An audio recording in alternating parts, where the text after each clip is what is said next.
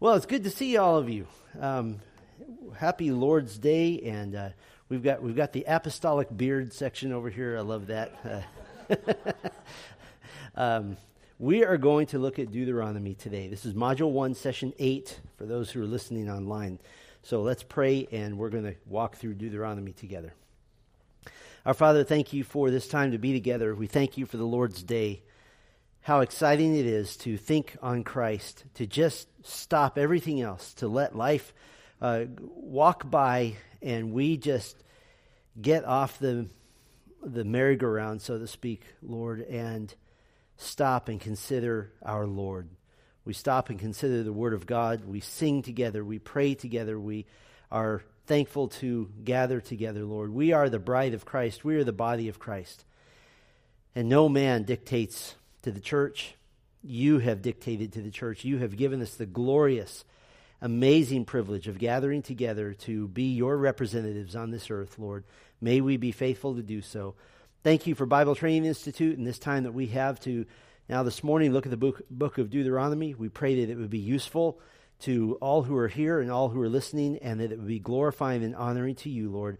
Help us to be accurate for the sake of truth and to speak into the hearts of lives that need to follow after Christ and need to obey the Word of God to their own blessing, to their own benefit. And we pray in Christ's name, amen. All right, so if you have read through Deuteronomy or maybe um, done your uh, scanning, if it sounds like a sermon to you, it's because it pretty much is. And so we'll talk about that in a little bit, but it, it, it preaches really well because it is a record of the preaching of Moses. So we'll start just with the, the basics here. The um, we won't start with okay. The the arrows aren't working. There we go. Well, anyway, uh, Aaron will help me with that, I'm sure. So we'll start with the introduction, and let me see if this thing's working now. Oh, there we go. Oh, now it's working in spades. The Hebrew title is These Are the Words. That's a much better title, actually. Um, remember, the titles of Bible books aren't necessarily inspired, they're just titles that, that men assign to them. Uh, the Septuagint, the Greek translation of the Old Testament, calls it the second law. Translate that into Latin, you get Deuteronomy. The second law, it's not really a good title because it's not a second law. It's not that at all. It's an exposition and an explanation of the law of God, which was given uh, 39 years earlier or so at Mount Sinai. So it's not a second law. It is given, however, to the second generation. It's given to the second generation in preparation for entering Canaan. So, for the first time in their history, Israel as a nation, they're, they're, they're, they're very brief history. They're only a 39 year history right now because, or almost 40 at this point.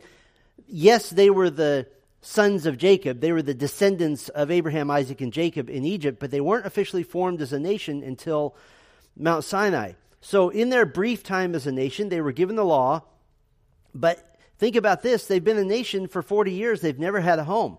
They've never had places to be. And so, for the first time, they're not going to be a wilderness people. Now they're going to be a settled people. And Deuteronomy very much is to prepare them for that. And remember, everyone that Moses is speaking to here, with the exception of a few men, have been born out in the wilderness. They don't know what it's like to have a home and to farm and to keep your your place and they don't understand property rights and and the things that we take for granted as a society that's settled. And so they're not going to be a wilderness people now. And so, what Deuteronomy is, is basically a long sermon explaining what was given at Mount Sinai four decades earlier and how it's going to be used now, how it affects them in the land. Which, by the way, side note, my little plug for dispensationalism over opposed to covenant theology is that if land is no longer a good promise, that if land is now just the church, or land is now uh, some sort of metaphor for the church of Jesus Christ in the world, then the book of Deuteronomy becomes essentially useless. Because the book of Deuteronomy is how to live in the land that God gives. And so that's just a little side note, and I would encourage you to think that through. When does this happen? The date of the events, 1406 BC. We're 39, 40 years from the the Exodus now and everything in Deuteronomy takes place in the month, in the 30 day period. and then we get right into the conquest at that point. So let's look at the historical and theological themes, and they're fairly massive. The theme of the election of Israel. And we want to take a moment on this because uh, those who are anti Calvinist, I saw this uh, the other day. There's a church in our city right now um, where the pastor is preaching a series called Defeating Calvinism with Scripture. And I was like, well, that's going to be a really short series because Calvinism is everywhere. Um, we're not Calvinists, we're Biblicists, meaning that we believe that the Bible is true. Um, but John Calvin simply quoted Paul, who quoted Moses. And this is so where do we get the idea of election? Those who are against election, uh, aside from the fact that it's a biblical term and the biblical concept, they'll point to one or two passages in the New Testament, try to explain them away. Well, it gets a lot harder than that, honestly, to explain away election in the Old Testament. So let's look at this. You have, first of all, in the election of Israel, a couple of subcategories here. You have Yahweh your God, or Yahweh our God, um, in these in 31 chapters, 300 times in Deuteronomy. Now, why do we say this in connection to election? Because we want to start with the fact that that the work of God is very much one-sided. It is a singular work. Monergism is the theological word we use, which means the work of one. So you have Yahweh our God. He is the focus of everything. You have then the choice of Yahweh. And under this, you have some subcategories. You have the choice of Yahweh of Israel. Multiple times. Chapter 4, chapter 7, chapter 10, chapter 14. I chose you, I chose you, I chose you, I chose you. There's never a sense in which Israel chose God you have the, the phrase, the place for his name to dwell. And who chose this place for his name to dwell? He did. Ultimately, this will be Jerusalem in the temple in the Holy of Holies, but this was his choice. This is what he did. Not only did he choose Israel, not only did he choose the place for his name to dwell, he chose, or he would choose the king. Deuteronomy 17 15 you may indeed set a king over you, whom the Lord your God will choose. One from among your brothers you shall set as king over you. And then you have the priests. Those are clearly all chosen by God. So the choice of Yahweh, he chooses Israel, he chose the place for his name to dwell, he chose the king, he chose the priests. And then you have, of course, just the broad uh, category, the election of all of Israel you have all of Israel listed multiple times and all kinds of variations on this idea. All the men of Israel, all the tribes of Israel, all the assembly of Israel, all the elders of Israel. So you have the, the Israel, the men of Israel, tribes of Israel, the assembly of Israel, the elders of Israel. All this is elected. This is given by God. Um, I, I think the word election for us in English is an unfortunate uh, it's had a change, unfortunately, because it, I don't think it conveys the idea that the New Testament really gives us. But eklektos is the idea of God chose. And so um, that's why we like to use the word choice. And uh, it is not God chose those who would choose him. One of the pastors who discipled me years ago said that that's like throwing a dart at the wall and then drawing a circle around it and saying, I hit a bullseye. It's backwards. If God chose, he chose. If he didn't, he didn't. But he did choose. He chose Israel. He chose the place for his name to dwell. He chose the king. He chose the priests. And then all of Israel, the men of Israel, tribes of Israel, the assembly of Israel, the elders of Israel. So you have election. You could teach the doctrine of election very adequately from the book of Deuteronomy alone. And so that would be a, an interesting theological challenge sometime. Then you have the attributes of Yahweh. You could also do a study in theology proper from Deuteronomy alone. Moses speaks consistently about the character of God. There's more spoken about the attributes of God than in any other portion of the Torah, more than in Genesis, Exodus, Leviticus, uh, or Numbers. So, all the other portions of Scripture that speak of God's character, uh, Psalms, Isaiah, the, the big sections in our Old Testament that give us our theology proper, you can trace them all back to Deuteronomy. It is the basis. Uh, the, the, the rabbis of old, when they wanted to know and understand God, they studied Deuteronomy. You have Deuteronomy making propositional statements about the character of God. Now, a propositional statement is a statement that has a subject and it states a truth about that subject. It's very simple. Uh, for example, Deuteronomy 4:24 says, "For the Lord your God is a consuming fire, a jealous jealous God." The subject is the Lord your God, and the statement about of truth is He's a consuming fire. He's a jealous God. So we get very, very easy to understand propositional statements, propositional truths about God. So I just listed a few here for you. He is said to be unique and jealous. Why would we put those two together? I put unique and jealous together very simply because the uniqueness of God speaks to the holiness of God. And what has he said to those who would follow him? Be holy. Why? because I am holy. Therefore, if he is unique, he is jealous for his people to be unique with him, to be holy along with him. He's said to be faithful, that what he says he's going to do, he does. He always keeps his word. And when he commits himself to a people, when he commits himself to those who would follow after him, then he will always be faithful to them. I'm always curious when uh, immature believers or those who claim to know Christ uh, use this kind of old cliche that the New Testament shows the God of love and the Old Testament shows the God of wrath. That's just ignorant. Because you read through Deuteronomy and you see God is love. He is loving. He is kind. He says in uh, chapter 7, Why did I form Israel? Because I set my love on her, and I chose her out of love.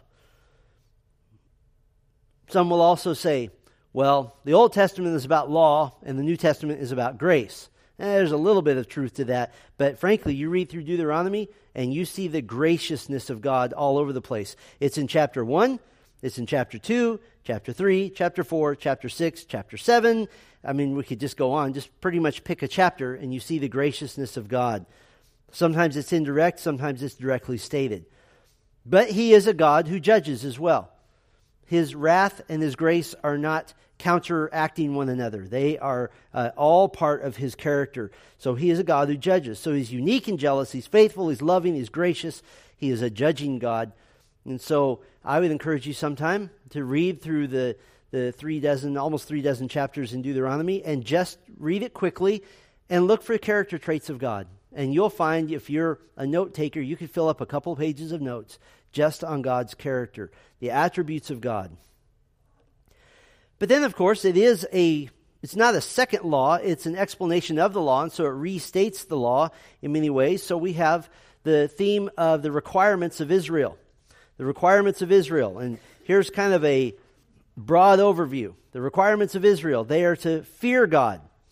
And this always is the starting point.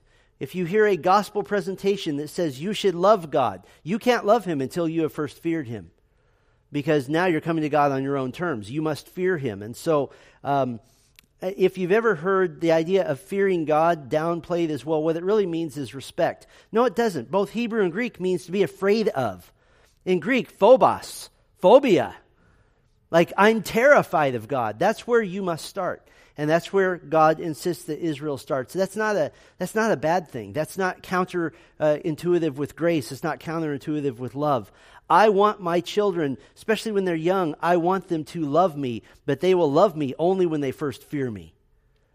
Because ultimately, and I, have done a lot of parenting help with people, if a father will not engender fear in his children, they will ultimately stop loving him. Just wait for him to get old enough, they'll resent him because they weren't able to fear him. Another issue for another day. The requirement of Israel, bar none, number one, is fear God, fear Yahweh. If you fear him, then the logical next step is to love him. Now, some would say, well, it's not really love if it's a requirement. I need to just love of my own accord.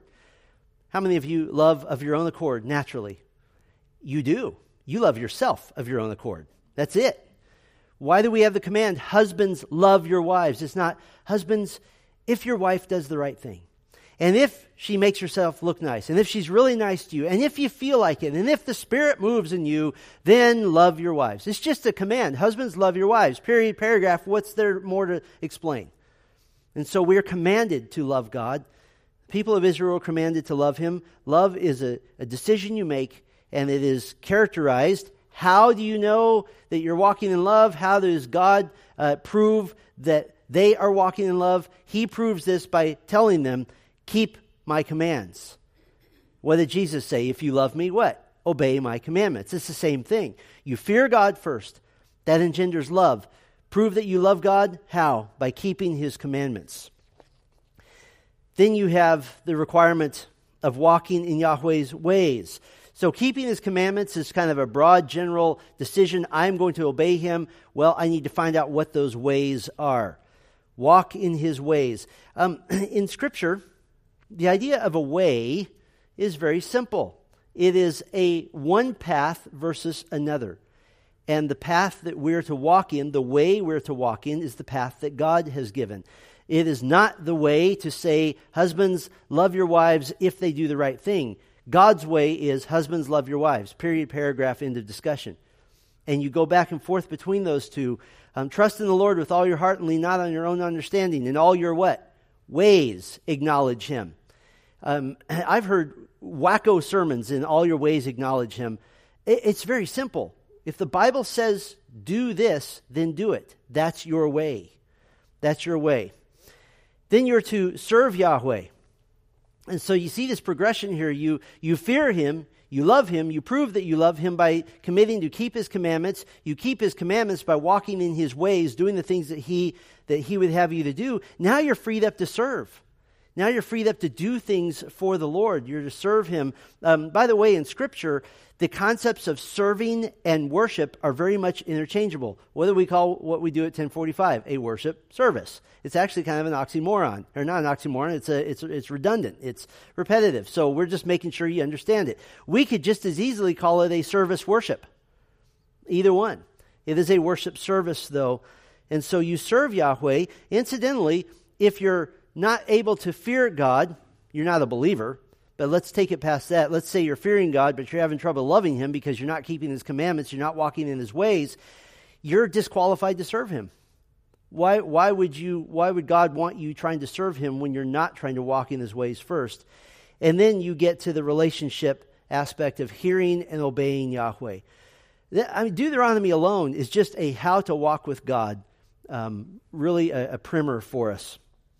That, those are the requirements of Israel. Then you have the theme of the heart. And I want to talk about this for a minute because the heart is mentioned in Deuteronomy somewhere in the vicinity of three dozen times. And so that goes against the idea that the New Testament is all about what happens inside and the Old Testament is all about what you do on the outside. That's, that couldn't be farther from the truth. This response of fearing God, loving God, keeping His commandments, walking in His truth, serving Yahweh, and hearing and obeying Him, that's an internal response. It starts inside. It is a response which comes out of the heart. It's very exactly the same as the New Testament. Chapter 10 of Deuteronomy, God commands Israel, circumcise your hearts. Circumcise your hearts. In other words, God is looking for a change of heart. And then he also promises them in Deuteronomy 30, in the future, I will circumcise your heart. And we know that that's a, a broad reference to the coming new covenant, that Christ will give them a new heart. We're going to talk about that later um, today in detail. And so the heart is very much a, a big part of Deuteronomy. Then you have the theme of the possession of the land. Deuteronomy is basically about how to. there we go. I, the best part when the microphone goes out is to see the look of panic in the in the sound booth. I just I enjoy that thoroughly. Thank you guys for your service. Because they're so eager to serve. You know, some, some guys would just go, yeah, whatever, that's your problem. But they don't do that. Thank you for that. So, how to live in the land as God's people. Now, why is this important? This is so important because the whole purpose of Israel, going back to Exodus 19, verses 4, 5, and 6, the purpose of Israel is to be a kingdom of priests. What do priests do? They introduce people to God. And so Israel is to be a magnet to the world to say, we are different because of the God we serve, the singular God, which we'll talk about in Deuteronomy 6 here in a moment. Was there ever a time in Israel's history where they have been a magnet to other peoples to see, I want to serve your God? Very, very rarely. Partially under King David and probably mostly under Solomon. And other than that, Israel's problem was instead of attracting the world, they tried to do what? Be like the world. Sound like a familiar problem in the church of Jesus Christ? Let me put it this way in the church, you will attract the world the most when you are the least like it. Did you catch that? We do want to attract the world, but we attract the world by being utterly different. If we try to be like them, we'll never keep up. Churches that try to entertain people, they'll never keep up with Hollywood. I mean, have you seen some of the shows that are put out now? You can't keep up with that. But churches that are different, then they will attract the world. And so it was extremely important that as the reputation of Israel as a, as a people that obeys a law given by God on a smoky, thundery mountain, that as they did these things, the nations around them would come and they would say, We want to worship your God. Now, in the New Testament, we're the opposite. We're not attracting them as a magnet, so to speak. We're, we're to go out, um, and yet that's still through the church. We go out into the world to attract people into the church. Very, very interesting. There's some similarities and some differences. Deuteronomy becomes now the basis from which God will judge Israel. And he even warns not if, but when you violate my law, here's what's going to happen. Uh, you can read in Deuteronomy about when you violate my law, I'm going to come. Look at Deuteronomy 28 and 29, and you get these, these dozens and dozens of verses of how God is going to nail them, and he tells them exactly what they're going to do. So the idea behind Deuteronomy is for this younger generation to say, may this never come true. May God never have to fulfill this word. And then you have the theme of the death of Moses. You have the, the death of Moses and the future leadership of Joshua. Moses speaks often of his own death in Deuteronomy. He's referring all the way back to Numbers 27, verses 15 through 23, when um, God told him that he would, he would die. By the way, uh, the last thing we see of Moses is that God takes him up to Mount Pisgah in February to show him the land he can't enter. In February, Mount Pisgah, February is the only month of the year that you can see all the way to the Mediterranean Sea. Every other month of the year, there's either a haze or there's uh, other other uh, climate uh, climate issues that make it where you can't do that. It was the perfect time. You literally get up on the mountain and see an entire nation, and he got to do that. Moses did not die of old age. He didn't die of old age. God's desire for Moses to lead uh, was still true, but Moses was under God's judgment for his uh, sin, for his own rebellion. It wasn't a permanent judgment, it was a temporal judgment, a one time thing. But he did not die of old age. Now, I'm just going to take a little side note here. This is not in my notes, but I want to, uh, I want to clear something up. The book of Deuteronomy records the death of Moses. Who wrote Deuteronomy? Moses. Do we see a problem here? I don't see a problem at all. But liberal scholars will say, aha, Deuteronomy must have some secret source that the that that, that uh, priests and others in centuries way way later, way after the events of Deuteronomy, uh, wrote and put all together. And so some would date Deuteronomy like even a thousand years later than Moses writing, and they would say as one of their proofs, see, Moses can't write about his own death. Well, there's two easy two easy solutions to this. First of all, it doesn't negate the authorship of, no, of Moses if at the very end somebody like Joshua tacks on, here's what happened to Moses. That, that doesn't negate the authorship. You read books all the time that if it's written by one author and yet the foreword or a conclusion is written by a friend, it doesn't negate the authorship of that author. It doesn't say, well, this guy couldn't have written the whole book because there's this little part at the end. But how about this? Can you think of anybody else in the Bible that knew about, knew the details of, and predicted his own death over and over again? How about Jesus? He did that. Moses had already been told by God he was going to die. It is completely reasonable that God told Moses how he was going to die, and he simply wrote it in the past tense. It's that simple. So that doesn't that doesn't prove that somehow Deuteronomy is not written by Moses. It just proves that we don't know who did that last little part, and that's fine. Could, there are many good solutions to that. So, some big, big themes in, in Deuteronomy, and we'll put this together here in a purpose, and we'll really kind of give you two purposes. The first one is Moses exhorted Israel to be faithful to Yahweh and to the Israelite covenant so that she might go in and possess the land though he foretold that Israel would fail to obey Yahweh in the land. I'll read that to you one more time. Moses exhorted Israel to be faithful to Yahweh and to the Israelite covenant so that she might go in and possess the land, though he foretold that Israel would fail to obey Yahweh in the land. And then also it serves as a reiteration of the covenant and a review of the law for the second generation. Now, you think about this, most of these had never heard the law of God uh, in a formal setting uh, that we know of. We're not told that they had. And so now they're, they're getting review. Um, whenever anybody says, Hey, I think I heard you preach this before, I say, Well, Moses did it, so I can too.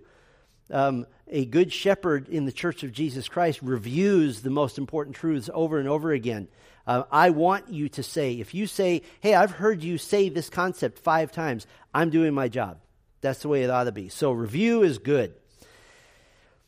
Then you have the literary structure, um, and I, I'm just going to plow through this very quickly in, in very short form, and this will be available online. There's a number of ways to structure Deuteronomy. This is one I think is the most interesting way. Deuteronomy chapter 5 corresponds in its commandments to, uh, or in its, its commands to uh, all the Ten Commandments. It is a restatement of the Ten Commandments with a few little details even added. Deuteronomy 12 through 25 now gives an exposition of each of those commandments. You shall worship the Lord your God only. And so you have that as, as a commandment, but then you have uh, a whole chapter, chapter 12, about worship. You have uh, the third commandment, not taking the name of God in vain. Chapters 13 and 14, you have an exposition of those commandments. So, I tell you this to say this if you want to understand the Ten Commandments and how they're to be worked out in the lives of the Israelite and, and, um, and the, the, the moral and the philosophical and the, the uh, obedience factors that carry over into the New Testament, we'll talk about that in a moment. The concepts, um, all of these are concepts that we still hold to. Then simply read chapter 5, those are the commandments, and then read chapters 12 through 25, and that gives you a sermon on all Ten Commandments. So I just wanted to point that out to you that the structure is meant to teach you, it is meant to be applied. I want to take, do a section that we don't do in all the books, and that is just um, some features of the structure, the features of the book. This is very important, and in the spring, probably late January, we're going to preach through Deuteronomy, and we'll finish the Pentateuch. We started it a couple years ago, but we'll finish it up. And we'll see that the central theme of the way Deuteronomy is put together is the theme of covenant or treaty. This is an ancient Near East treaty format. A, what we've said before, a suzerain vassal treaty. You have the conqueror and the conquered. You have the big king and the little nation. So here's the format. It goes like this. You have the introduction of a speaker, of the speaker. For example, uh, in a Hittite uh, treaty, the Hittite king gives his credentials and his reasons for conquering the people, that it was for their benefit. This is what a king did.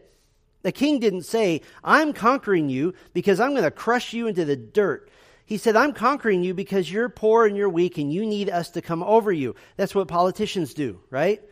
That I'm, I need to be in office because you're poor, pitiful self. You can't figure out life on your own. So you need me, who got a C minus as an average in college and have never actually had a real job. You need me to come in and help you.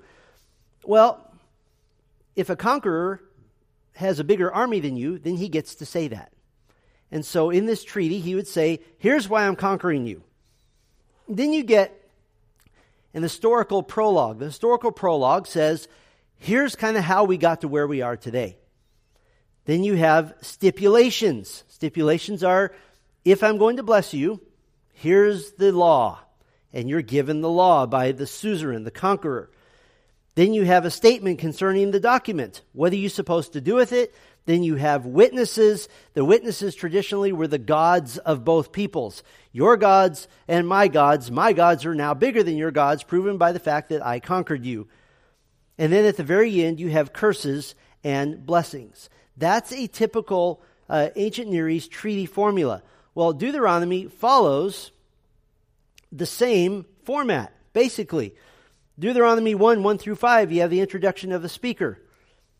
Chapters 1, verse 6, all the way through the end of chapter 3 is the historical prologue. Here's how we got to where we are. Chapters 4 through 26, the stipulations, the laws. Chapter 27, verses 2 and 3, you have a statement concerning the document. Chapters 31 and 32, you have the witnesses. Moses calls God to be the witness. And then, um, slightly out of order for most uh, treaties, chapter 28, you have the curses and you have the blessings. You have about, uh, if I remember right, 15 verses of blessings and about 50 more of curses. So it's really clear obey or else. And so it's kind of neat that this follows that treaty covenant um, uh, sort of format. It's something that they would understand, it's something that they would get. But it's much more than just a treaty or a covenant.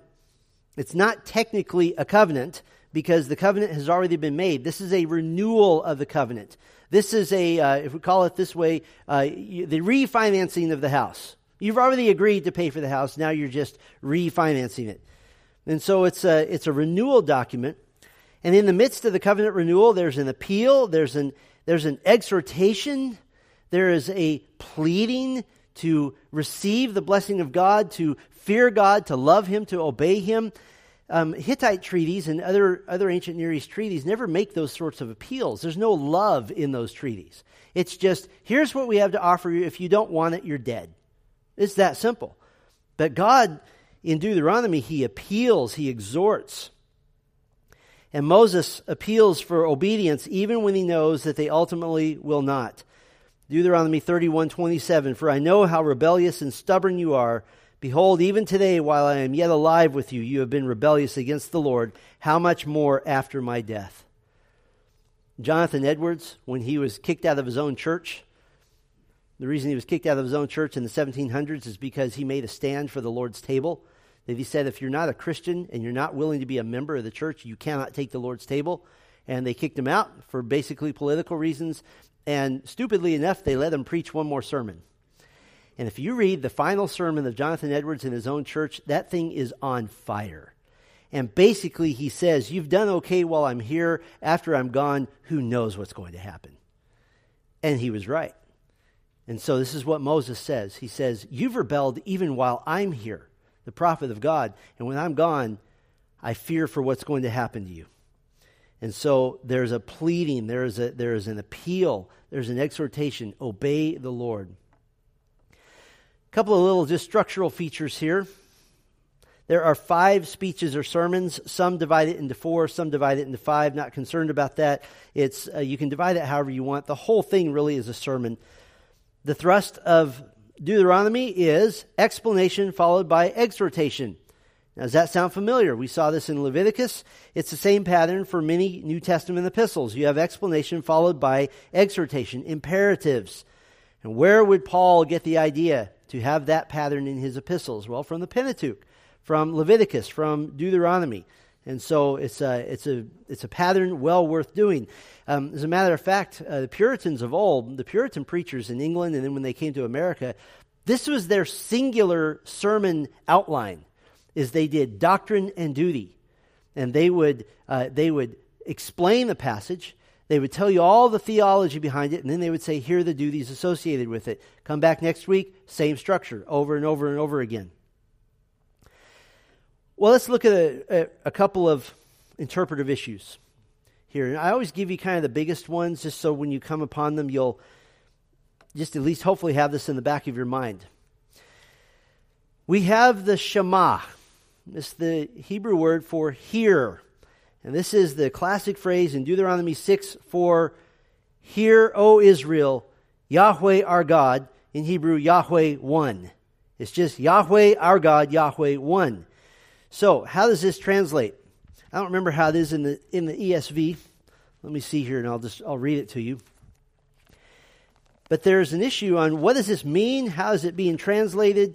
Uh, how do you understand Yahweh our God, Yahweh one? In the ESV, Hear, O Israel, the Lord our God, the Lord is one. And then you get immediately the command, you shall love the Lord your God with all your heart, with all your soul, with all your might. And, uh, and these words I command you today shall be on your heart. So, what does this mean? Yahweh our God, Yahweh one, because there isn't a verb in there. It doesn't say Yahweh is one. The English supplies that verb. So, is it that Yahweh is our God, Yahweh alone, meaning he's unique? There's no other God like him. That's, that's true. Is it Yahweh our God, Yahweh is one, as the ESV translates. That would speak of wholeness, of the unity of God. Some have even seen Trinitarian doctrine in this. That Yahweh is one God, made up of God the Father, God the Son, God the Spirit. That's true. You can't find that here just in this text, but some have applied Trinitarian doctrine to it. Is it Yahweh is our God, Yahweh is one? That's more the traditional uh, interpretation. Yahweh is our God, Yahweh is one. Is it Yahweh our God is one Yahweh, that there's only one God? Not just that he's unique, but there's only one God. Now, I know these, these sound very, very close, but um, Dr. Dan Block, I, I think, has done the best work really in recent centuries on this and gives, I think, the best view, the best explanation. It's not, con- not difficult. He appeals to the context just like we do in every other Bible study. He appeals to the context. The context is explained in verses 5 through 8 You shall love the Lord your God. And so, taking the context of you shall love the Lord your God, and then applying that to Yahweh our God, Yahweh alone, God is the only true God. That's true. God is a singular God who calls for a singular commitment. Why is Moses giving this statement right now? What is the context historically. The context historically is that Israel is surrounded by polytheistic nations. And what he's calling for isn't just God is unique, not calling for just that God is a unity, that they wouldn't understand that yet. Um, he's not calling for the fact, just remember, there's only one God. And he's not even calling for just a, a, a theological understanding. What he's calling for is loyalty and it would go like this. The reason it says Yahweh our God, Yahweh one, you can translate this legitimately Yahweh our God, Yahweh alone. And it was meant to be a battle cry. It was meant to be a cry of fidelity, of loyalty. Yahweh our God, Yahweh one. Yahweh our God, Yahweh one. Yahweh our God, Yahweh one. They had to do this. And if you remember the sermon I preached at the creation conference we did a couple of years ago, that's the whole purpose of Genesis 1 and 2 to tell Israel there is one God and you will be loyal to him. And so I think the best view of the Shema is that it is a cry for fidelity and loyalty. Yahweh, our God, Yahweh is one, Yahweh alone. Now, continuing Revelation does reveal that God is one God in three persons, but one God, but that's not the point here. The point is be loyal. I listened to a sermon by John MacArthur just recently on church membership. He just preached this like a, a, week or two ago. And he gets to the loyalty reason. And he just said, and I know this about him, I've heard him say this in person. He says, I love loyalty. He said, I can't think of anything I love more than loyalty because it has such a, a delightful connotation of the people of God loyal to God, the people of God loyal to one another. So, what is the Shema? Yahweh our God, Yahweh alone. It is a cry for be loyal, be a, a, a man, a woman of fidelity toward God. Now we need to talk about the nature of the law. And we shouldn't have to talk about this. But in about, uh, if I remember right, the 13th century, and then picked up by, um, picked up by John Calvin as well, the law has said traditionally to be divided that there are three types of law the moral law, those are the basics. Don't do this, do that. Ceremonial law, how these basics work themselves out in the Old Testament worship system the priests, the sacrifices, the holy days, and so forth. And then you had the civil law. These are daily life issues. Who are you supposed to marry? Sexual behavior, children. How do you manage fields, property, boundary lines, uh, animals, warfare? How, who do you obey in the, in the government and so forth? So you have the moral law, the ceremonial law, and the civil law. Well, that's nice, except if you had never read the Bible before and you read Deuteronomy, you would never come up with those distinctions. because, and I've seen this proven in, in detail, that you could find in one sentence a moral law, ceremonial law, and civil law, and then find 10 scholars who all disagree which is which. And so there's not a clear delineation here. I'm going to tell you why this came about in a minute, but the best view is that it is a unified law. In the midst of one law, you can find moral, ceremonial, and civil elements. I'll give you a, very easy example. Was the Sabbath law civil or ceremonial? Which one? The correct answer is both. Absolutely. It's a civil law in that you're not allowed to do certain things. You're not to work. Wouldn't that be great? A law that says you're breaking the law if you work hard on a certain day. That'd be awesome. But it was a ceremonial also, yes, because it was the symbol of God's uh, fidelity to his people and that they were going to trust him. So it was civil and ceremonial law. The Deuteronomy laws aren't organized this way at all. They're not even close. The law is not given for salvation, it's not given for deliverance, not given for redemption. That already happened at Sinai. Israel is already God's people. And so Moses isn't imploring them so that they can become God's people. Listen carefully. He's not begging them to obey so that they can become God's people. He's begging them to obey because they already are God's people. That's an important distinction. So, what is the purpose of the law? The purpose of the law it's a sanctifying purpose. It's to teach them to express their love for God by living a holy, set apart life as a nation. The law is their expression of love. Jesus said it again. If you love me, do what? Obey my commandments. And so Deuteronomy is given for Israel's good, but it would also be the means by which their heart of rebellion is revealed. How would they know that they're in rebellion? Because God can compare their actions to the law he's given them. That's rebellion. And so the law was good and Israel was not. That's the distinction. The law taught Israel that no matter how hard they tried to obey, they couldn't. They didn't have the heart to respond. And we learn in the New Testament that the law also serves the purpose of frustrating you in that you cannot please God. James 2:10 If you've broken one of God's laws, you're guilty of all. When did that happen? Probably pretty quickly after you were born. So the purpose of the law, it's a sanctifying purpose. Now, what does this have to do with these divisions, these artificial divisions? The artificial divisions were created, listen carefully, to allow parts of the Old Testament law to be binding on Christians in the new covenant. That was why these divisions were created. Obviously, we're not sacrificing any lambs. Uh, we went through a count uh, when we were in the book of Numbers on how many animals were sacrificed every year, and it's in the thousands. We don't sacrifice anything. I mean, the closest we come is Thanksgiving. I mean, we sacrifice a turkey, and that's about it. We don't do that. And so, those who love the Lord and are trying to understand how we're to obey God aren't going to bind us by saying, well, you have to sacrifice animals. You have to do all the things that are in the law. Uh, well, what, what am I supposed to do if, I, if someone moves boundary stones? When was the last time you saw a boundary stone?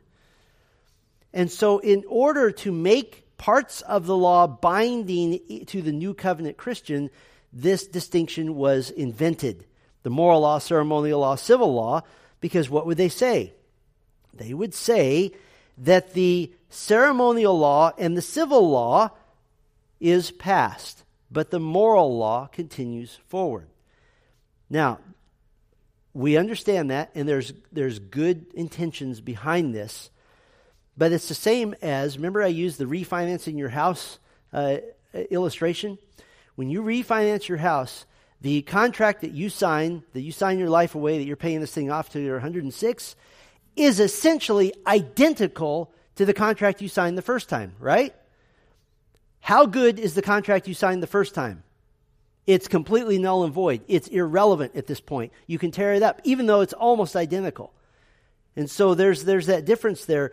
So we need to understand this. The Old Testament law no longer binds in the New Testament era. And this is very important because if, if the Old Testament law is still binding on us, then what did Jesus mean when he, when he said that I came to fulfill the law? He didn't say I came to abolish, he, he said I didn't come to abolish it. It doesn't mean we're under it, it just means that his law is perfect. But he said I came to fulfill it. We take the Lord's table. This cup, this, this cup is the cup of the new covenant in my blood.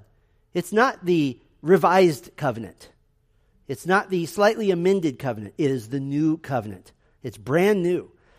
And so we want to understand this that the continuation of the Old Testament is it is in the sense that we take all of the principles from the Old Testament and do they apply? Absolutely. I preach from the Old Testament all the time. It's 75% of our Bible. The principles apply. But you are not under the law of Moses. Whose law are you under? Christ's. And so we want to be under, we understand this, Galatians 6 2. And somebody says, You mean that the Ten Commandments are, are no longer binding? That's right, they're not. What is binding? The law of Christ. What is repeated in the New Testament, by the way?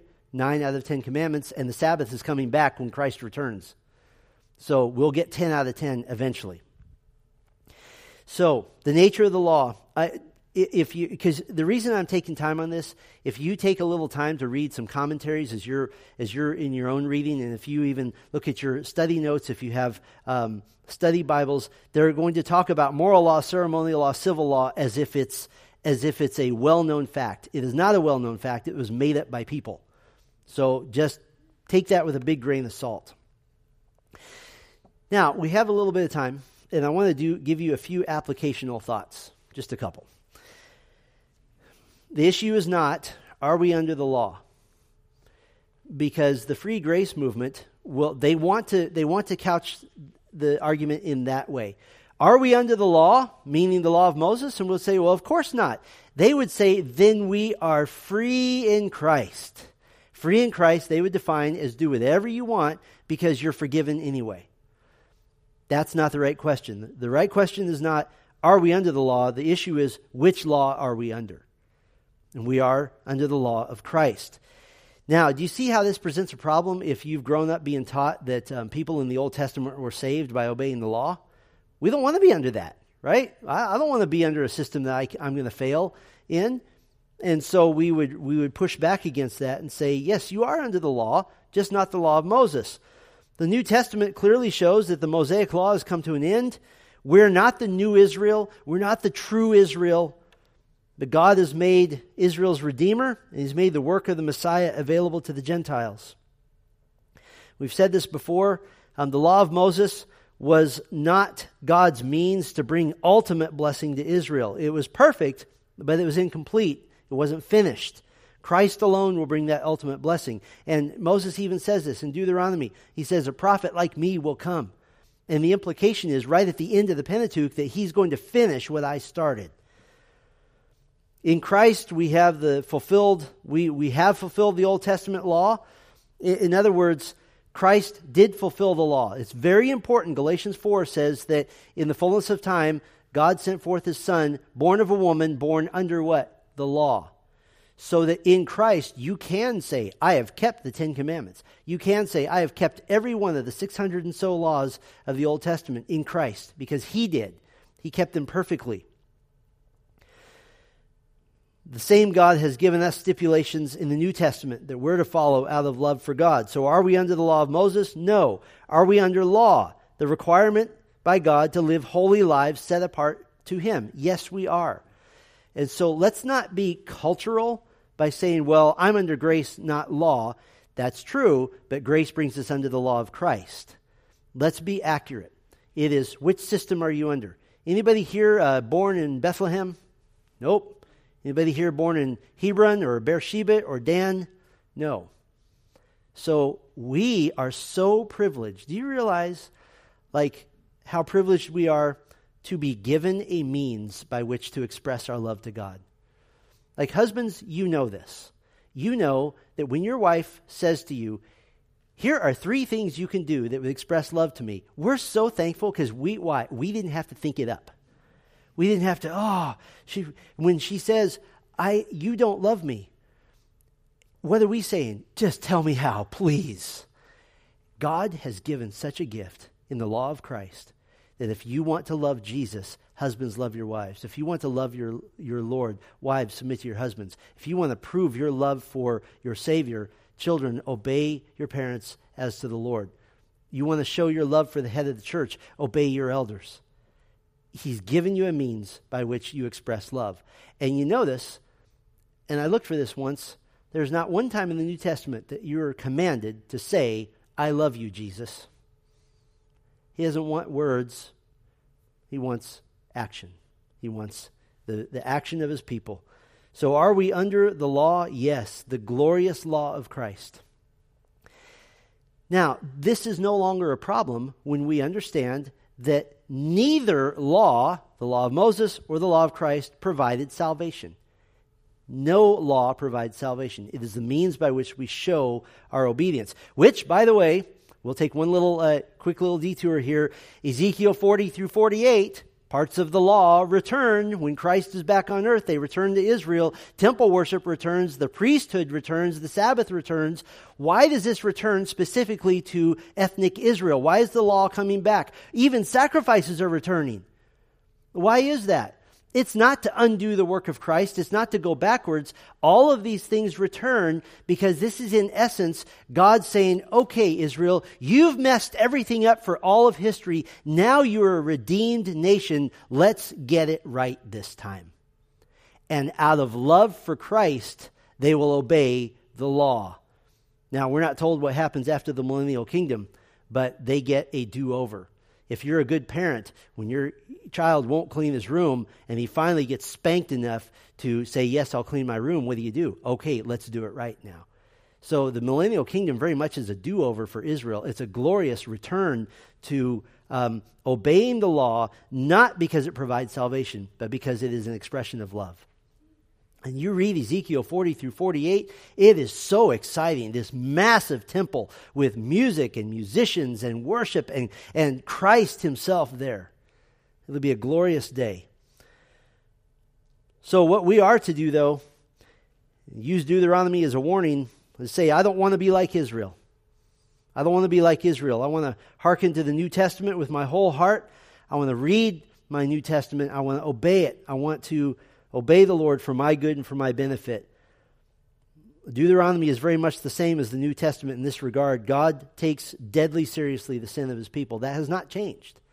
That has not changed at all. See also, we read this in our family last night, Acts chapter 5.